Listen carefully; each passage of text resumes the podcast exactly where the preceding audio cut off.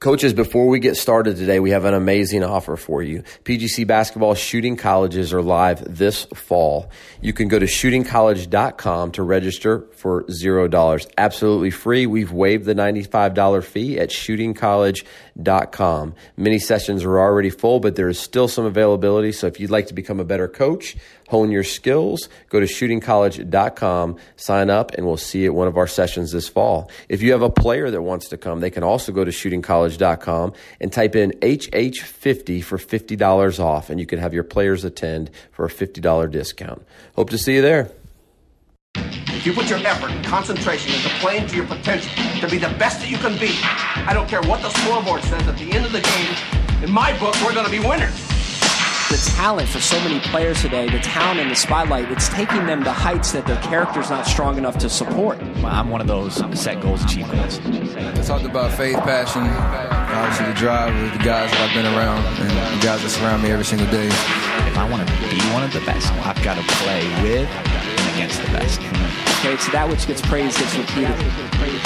You're listening to the Hardwood Hustle, brought to you by PGC Basketball.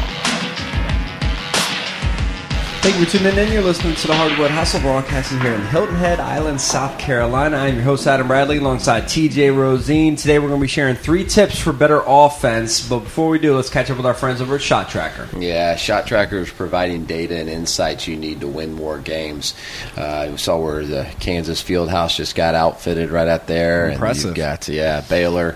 Um, you got Oklahoma and uh, TCU right now is just raving about what it's doing, not only in their game situations, but particularly their practice situations. Got to check out our friends at Shot Tracker, changing the game. Changing the game, even available in high school environments. And, uh, Impressive, impressive stuff. Listen, TJ, three tips for better offense. This is going to be an episode you're going to kind of spearhead and lead for us, but I know you got some things you want to share. Three tips for better offense. Listen, if I'm a coach right now, I want to eat up anything that's going to help me have, be more efficient, be more effective on the offensive end. I think you've got some helpful tips for them.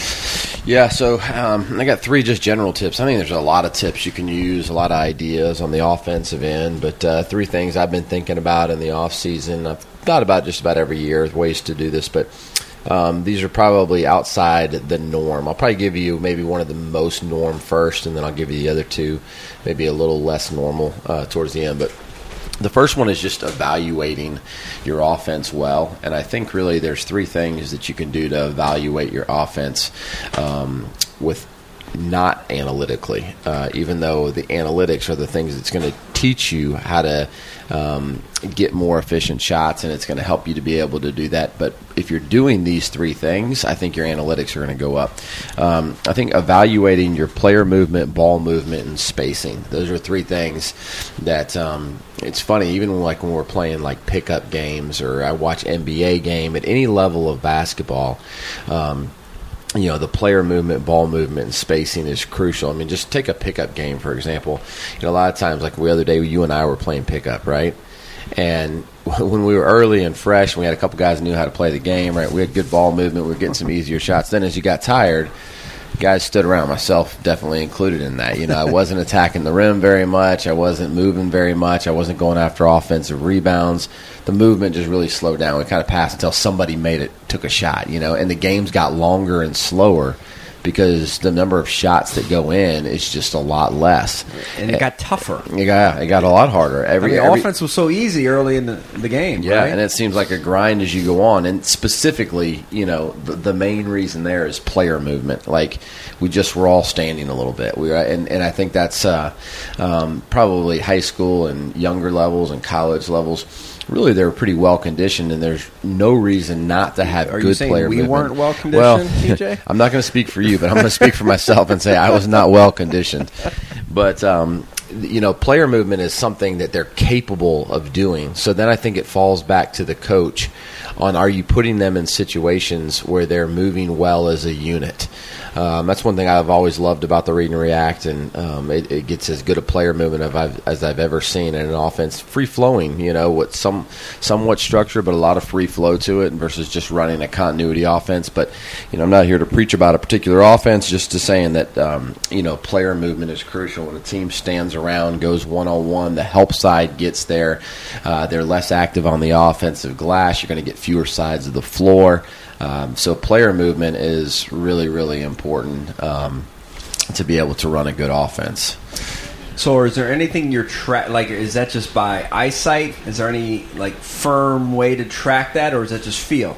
Yeah, I think that. Um, you know, gosh, I mean, like uh, you know, Shot Tracker has different ways to uh, track acceleration and output and all that kind of stuff. There's things like that, but if you don't have access to that, I think somewhat of it is feel. Okay, I was going to say, but like like your eye, right? Yeah. Like you know, you talked about that on previous episodes.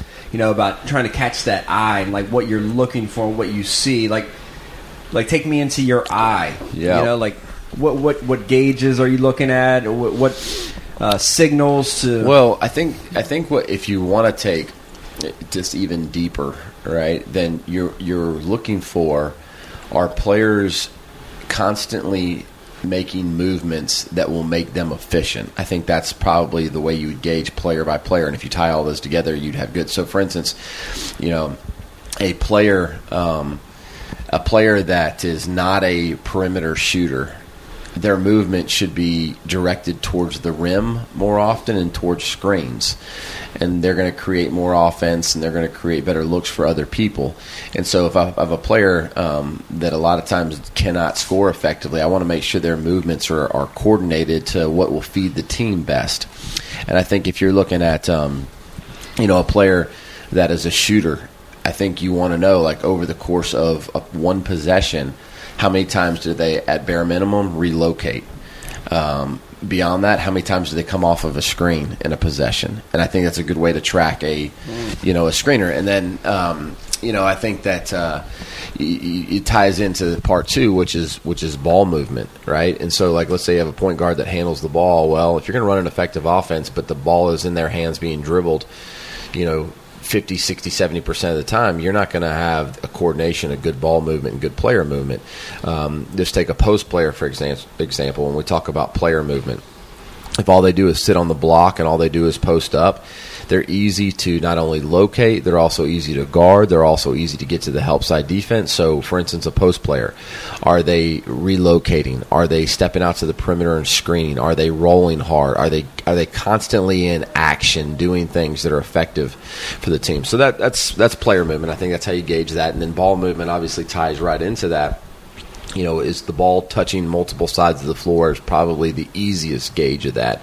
Not every possession does that have to happen, but you know, how many shots are you taking on the first side of the floor? How many shots are you taking on the second side of the floor, third side, fourth side, fifth side, etc.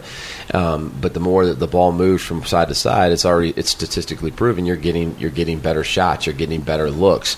And uh, is the ball going inside out? Is another one. Is the ball touching the paint? How many times a possession does it touch the paint? What do your shots look like when they touch the paint and come out, or touch the paint and get in there and finish? I think uh, it's a good way just to gauge the ball. Number of players. Something as simple as Golden State. I was going to say, yeah, they have Golden a goal, State, yeah. a goal of 300 passes a game. You know, um, there's a good way to gauge is the ball moving uh, right there, and even a team as good as Golden State, as talented as they are, when they get stagnant, they're not nearly as good. I they, I think they lost the series to the Cavs what two years ago, whatever, strictly on player movement and ball movement alone. Hmm. And I, I think it, it came down to that offensively. The tighter the game got, the less ball movement, the more stagnant, the more individual they got, and they didn't win games like that. They weren't built for that. That was more built up LeBron's alley. How often are you implementing like a ball movement um, standard in practice? Yeah, I think you know could go into this way deep, but I think um, there's a few things that we're we're trying to do. Like uh, one of the things we work on at PGC is click click booms. You know, so you're looking for um, when you hit the paint, the ball goes click click, an extra pass, boom, one extra. Know, every time you kick the ball out, a quick snap pass to the next guy like is another thing that we work on. Um, the spurs do some really cool stuff that we've stolen over time. Um, it basically it's called one second. The ball can't be in your hand longer than one second. So you catch it it's got to move. Even the cost of turnovers they're just learning how to move the ball faster. So we play one second possessions. In practice. in practice. Can't have it less than one second. The ball has either got to be passed or attacked at the rim within one second of the catch. Uh, so things like that help to train um, you know play, player movement but also ball movement for sure. All right, so you've got two more tips to, for better offense. Well, I've got one more on this Oh. one: spacing. Spacing, that's right. Yeah, we haven't even covered so spacing. So sorry, this is the this is the third one. I think this is a little bit easier to gauge, right? You can just stop your film and see where players are. Um, but you you know, the the more space you utilize, the harder you are to guard. The more you stretch the defense out, and so. Being aware, and I think this is one that all NBA teams are pretty good at. Like all NBA teams have great spacing. Where it gets bogged down is if they just have spacing, don't have player movement and ball movement, they can really struggle. But they typically don't lack good spacing in the NBA. They actually are really, really good at it um, over the course of time. and they have to because the length of the, the yeah, players. have got to right. like, And- otherwise it's done. but for high schools, colleges, they could steal a lot better looks if they would have better spacing, and something we always talk about. It's not easy to maintain, but um, it really gets tough when you have to to manage player movement along with spacing. Like balancing those two things can be a real balancing act to make those things happen. But um, if we took you know notes from you know how the NBA did it, we'd all be better at spacing. I, there's a lot of things I don't like about the NBA, but one thing I do like is how great their spacing is. Why why why does spacing tend to kind of come back to the mean a little bit? Why why why why does it fall? Right? Why why does it not be as effective? Yeah, I Like, think what's the mentality from players that would like kind of prohibit spacing as the game goes on? Well, I think some of this can fall to coaches. You might not be running an offense where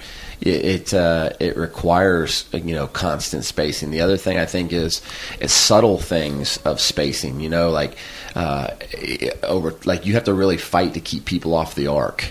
You know, and and keep them uh, at NBA range, um, so they can step into their shot and they can walk into that. But it's just a natural habit for players to gravitate to the three point line and to get closer. But when you start playing, you know, the whole half court versus playing, you know, ten feet on the three point line, you've lost a whole lot of space on the floor. TJ, two more tips I know you've got uh, to share with coaches. Before we do, let's take a quick halftime break with our friends over at Team Snap. Thanks to our friends over at Team Snap for today's halftime communication tip. Coaches, it is so important at the end of a coach player meeting that the coach asks the player to repeat back what they just heard. Oftentimes, this is a mistake that is overlooked and not done by coaches during these meetings, but it is so important. Do not run the risk of feeling that you're condescending or patronizing the player by asking them to repeat that. This is simply a measure that can allow you both to make sure you're fully on the same page for everything that you discuss. So, this week and the weeks ahead, as you have these meetings with your players, take a moment, ask them to repeat back what they heard, and I promise you, you both will feel better about the conversation.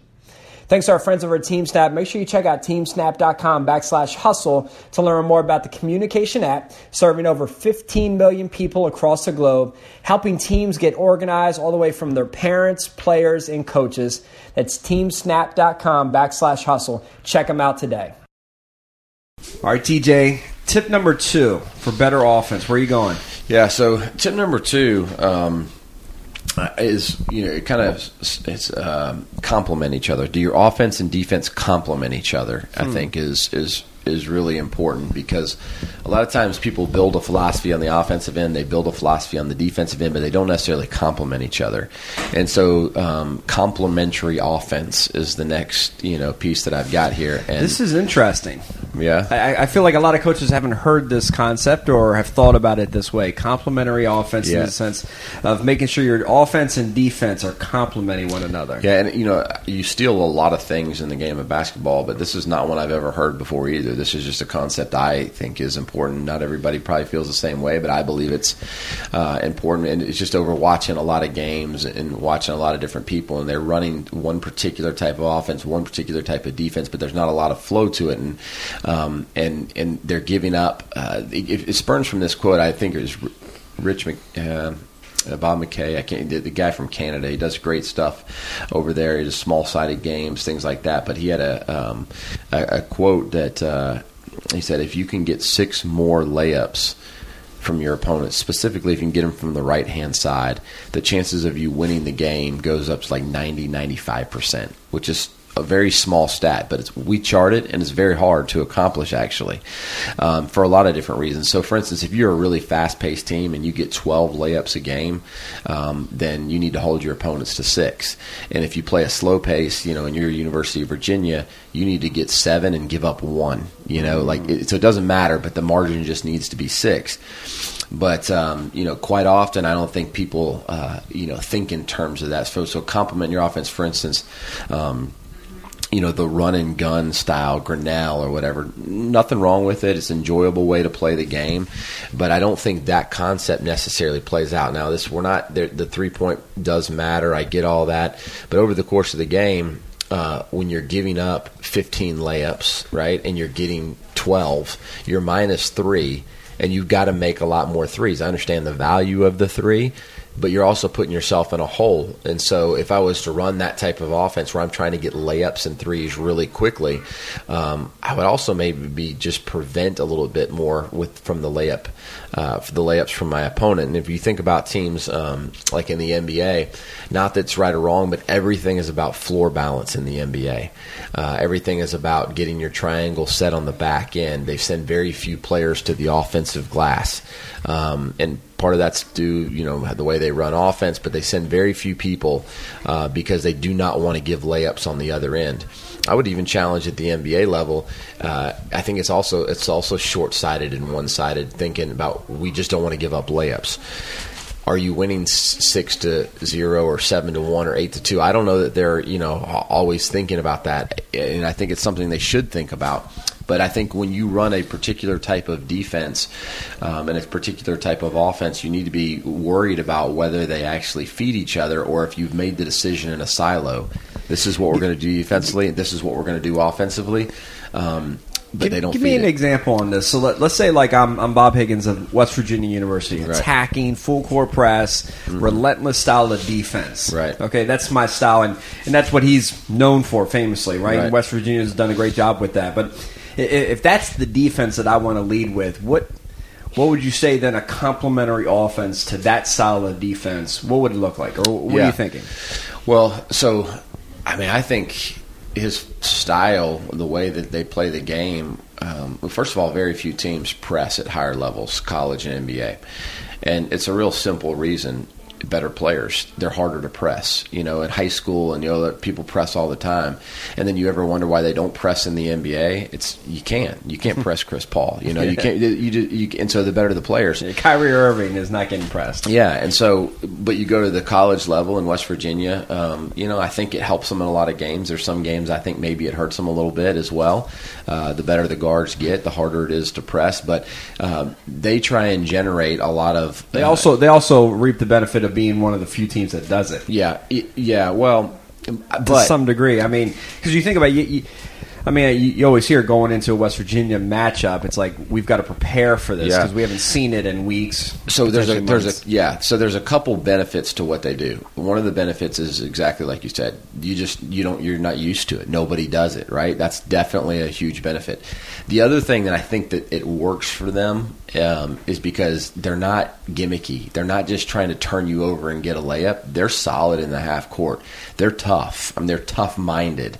Um, where it really backfires is when you just start pressing and that's all you do, and you're just trying to get easy layups and get, like you, you lack a little bit of toughness. He doesn't let that slide in his team, so I think that's why he gets away with it at the highest level of college mm-hmm. basketball is because they're tough in the full court, they're tough in the half court. Um, and so I, I, think that they do stand a good chance, uh, you know, complementary to their offense because I think they're not like a very highly skilled team. So I think it, it, their offense is one where we kind of, you know, if we can't get the, I think because they're not skilled, he's creating easier looks for them, mm. and so I think it complements what they do offensively. They're not going to be able to space you. They're not going to run Michigan offense, you know, ball screen flare, da, da, da, and so I think the way they play defense complements their offensive skill set and what they do. Um, and vice versa. I think you know a team like Virginia, you know they're going to grind you out in the defensive end and make you work for a shot, you know, and they're going to go to the other end and they're patient because they don't mind going back down. I think it complements each other. I think what they do is um, really well, even though sometimes it's not the easiest brand of basketball to play. Um, they're banking on this. We're going to make you take really tough shots, and we're going to try and take more good shots than you. Even though Virginia takes some bad shots because you know they're not the most offensively inclined team, But their mindset's not. their that. mindset's not that. Their mindset is it doesn't matter. We're going to take you know we're going to take ten better shots than you over the course of the game, and so it's really complementary. Now, I don't think it would work to grind you out in the half court like Virginia does, and then go down and run and jack a quick three Right. right? Because then they're playing long possessions of D and short possessions of offense. That's hard on a player, um, and they're also not going to get better shots over the course of the game.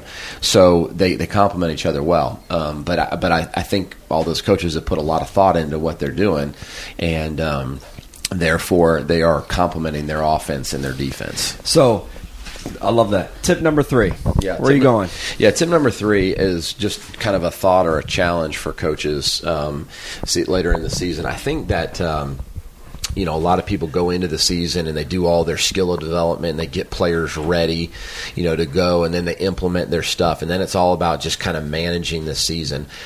I, I think that players don't tend to get better as the season goes on.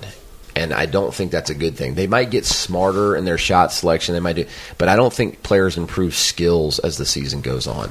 And if you're only as good as the collective whole and how good they are individually, then I think we should spend more time developing players as the season goes on. So it becomes all about like you, it's almost put into a little bit of a silo. You start the season and you're trying, you're going through individual workouts, right? And everybody's getting better. Then you get to the team, and then you start running your inbound, your side out of bounds, you know, and everything becomes about scheme and X's and O's and all that type of stuff. But you know, And, and you think, I guess, the games take care of the skill development. yeah, You think. right? And so then, so the skill development happens, you know, for a few minutes at the beginning of practice, and it happens early in the season, it happens late in the season.